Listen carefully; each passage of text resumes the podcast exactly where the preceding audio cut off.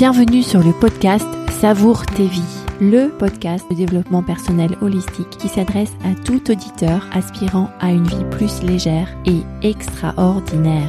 Une pause de force et de douceur pour vous reconnecter avec votre corps, mental et spiritualité. Tout ça afin que vous fassiez jaillir toujours plus de lumière dans votre quotidien. Je suis Jenny Dahan, coach certifiée en coaching de vie et en interview d'intuition et je suis ravie de discuter avec vous aujourd'hui. Partager cet épisode et donner un avis positif, c'est la meilleure manière de soutenir ce travail. Je vous indique comment laisser un avis positif sur yellowbouquet.com slash avis. Bienvenue dans l'épisode 122 du podcast Savoure tes vies. Le podcast qui te permet de savourer, savourer, savoir là où tu en es, là, tout de suite, maintenant, dans tes émotions, dans tes pensées, dans tes blocages. Savoir là où tu veux aller avec tes envies, tes désirs brûlants et savoir quelles options s'ouvrent à toi pour cheminer vers le cap que tu t'es donné. Tout ça afin de prendre grand plaisir à vivre toutes les vies que ta vie t'offre. Le podcast et le bouquet a effectivement changé de nom pour se transformer en Savoure tes vies. Plus de contexte dans l'épisode précédent, l'épisode 121, où j'explique les raisons de ce changement. Alors aujourd'hui, euh, dans, dans l'épisode de Savoure tes vies, je te parle des bonnes résolutions. Mais bonnes résolutions dans le sens réel du mot bonne, à savoir est-ce que j'ai pris la bonne décision pour la vie que je souhaite vivre pour moi-même? Nous sommes encore au mois de janvier. En général, c'est le mois où beaucoup de personnes prennent des décisions sur la suite des actions à mener dans les 365 jours qui viennent. C'est une euh, date un peu arbitraire où on fait un bilan, mais le fait d'avoir cette date arbitraire de manière collective permet de susciter beaucoup euh, d'espace et d'énergie collectif, puisque beaucoup de gens se mettent à faire leur liste de bonnes résolutions. Donc ça crée un mouvement d'entrain qui te permet aussi, chère euh, femme engagée, à savourer ta vie, à également faire ta liste de bonnes résolutions. Pour simplifier la définition de bonne résolution, pour moi, ça va être la bonne décision qui te permet d'avancer vers le cap que tu t'es donné pour ta vie. Alors, d'abord, j'aimerais parler de trois erreurs fréquentes que l'on commet lorsqu'on pose ces bonnes résolutions pour la première fois. La première erreur fréquente, c'est que l'on a tendance à choisir de nouvelles décisions pour sa vie avec un carburant émotionnel négatif. Ce que j'entends par carburant émotionnel négatif, ça va plutôt être des émotions déplaisantes derrière ces décisions, à savoir la honte, le jugement, la culpabilité, des émotions négatives qui vont être générées par des pensées du style je n'ai pas fait assez de sport l'année dernière, je vais y mettre. Donc ça c'est plutôt euh, de la culpabilité. Je ne suis pas assez sportive, je vais y mettre. Ça c'est plutôt des émotions de jugement. Ou des pensées comme mon corps n'est vraiment pas beau à voir, qui va plutôt générer des émotions de honte. Donc si on décide de faire du sport parce qu'on pense euh, mon corps n'est pas beau à voir, je ne suis pas sportive et je n'ai pas fait assez de sport l'année dernière, il est fort à parier que d'ici la fin du mois de janvier, on arrête de faire du sport parce que ça ne peut pas tenir dans la durée. Et la raison profonde derrière ça, c'est parce que pour élaborer cette euh, résolution, cette nouvelle décision sur les actions à mener pour le nouveau cap de ta vie, eh bien, tu as décidé d'utiliser le bâton et non pas la carotte. La carotte étant des émotions positives, d'envie, de réalisation, d'accomplissement, de joie, de tranquillité, qui te permettent du coup de fournir des efforts dans la durée. Deuxième erreur que l'on fait souvent lorsqu'on décide de se donner un nouveau cap, c'est de faire beaucoup place au problème et pas beaucoup à la solution. Dans mon exemple de la bonne résolution de faire du sport pour l'année 2024, Lorsqu'on est motivé par des pensées du style je n'ai pas encore, je n'ai pas fait assez de sport l'année dernière, je ne suis pas assez sportive ou mon corps euh, fait vraiment peur à voir, non seulement cela génère un carburant émotionnel négatif, mais on reste vraiment au niveau du problème. Inconsciemment, on rumine sur la fait que on a un problème avec soi-même finalement. On a un manque de volonté, on n'a pas le bon corps physique pour faire du sport, et on n'a pas le bon corps tout, court puisque euh, il n'est pas beau à voir. Donc on passe beaucoup de temps au niveau du problème en ruminant euh, sur des aspects qui que l'on pense vrais, mais qui ne le sont pas forcément.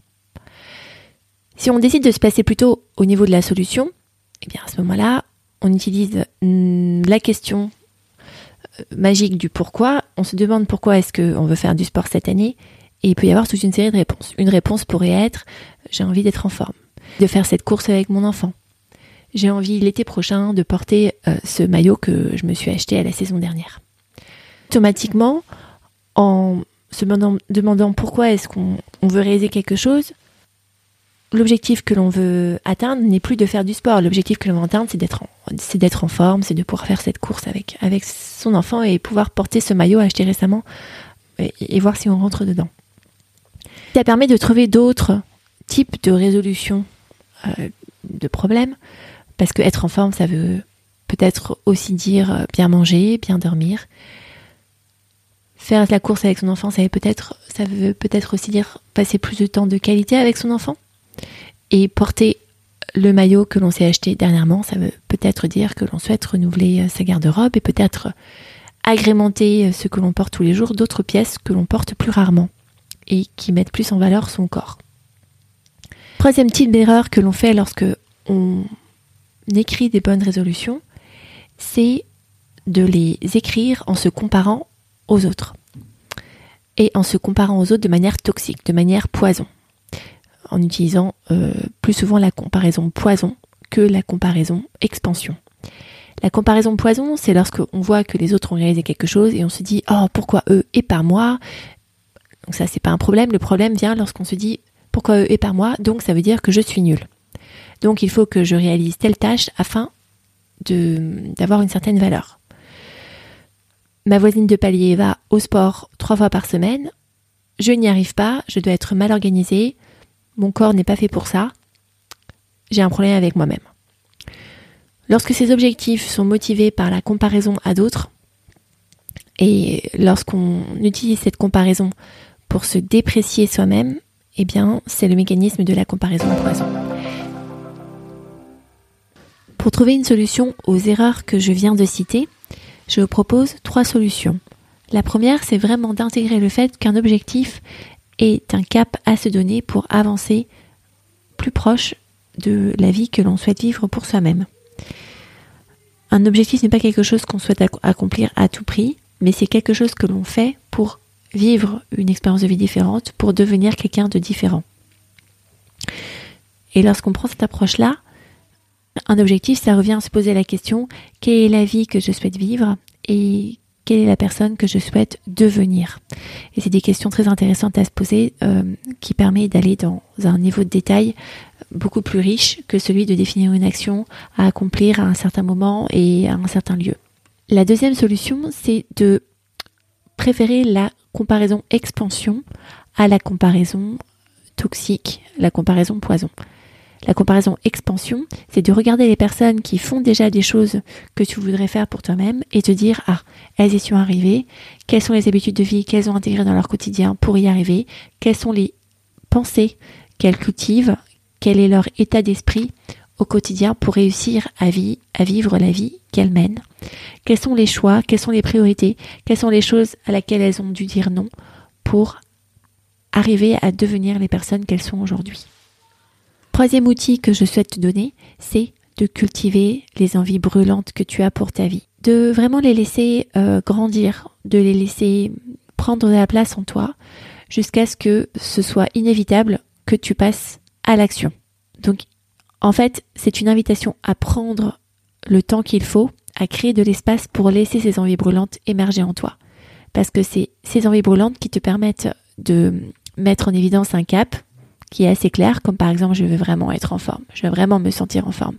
Et quand on a cette petite voix à l'intérieur qui n'arrête pas de te crier que, tu aimerais devenir une personne qui est plus en forme, qui est plus athlétique, c'est à ce moment-là qu'on est sûr euh, que le cap qu'on veut choisir va tenir et qu'on est prêt à mener les actions qu'il faut en sélectionnant les bonnes actions et en s'aidant de la comparaison expansion des expanders qu'on a autour de soi pour y arriver sur la durée. Si tu as aimé cet épisode et que tu es une femme engagée qui travaille et qui souhaite progresser dans sa carrière, je t'invite à rejoindre mon programme de coaching qui s'appelle Femme engagée, savoure tes vies où je te donne le pas à pas et la méthode pour pouvoir comprendre à n'importe quel moment où tu en es dans ta vie, où est-ce que tu veux aller et quelles actions tu souhaites mener pour mettre en chair ta vision. Le tout pour profiter pleinement de toutes les vies que ta vie t'apporte. Tu peux me contacter sur contact@yellowbouquet.com. À bientôt.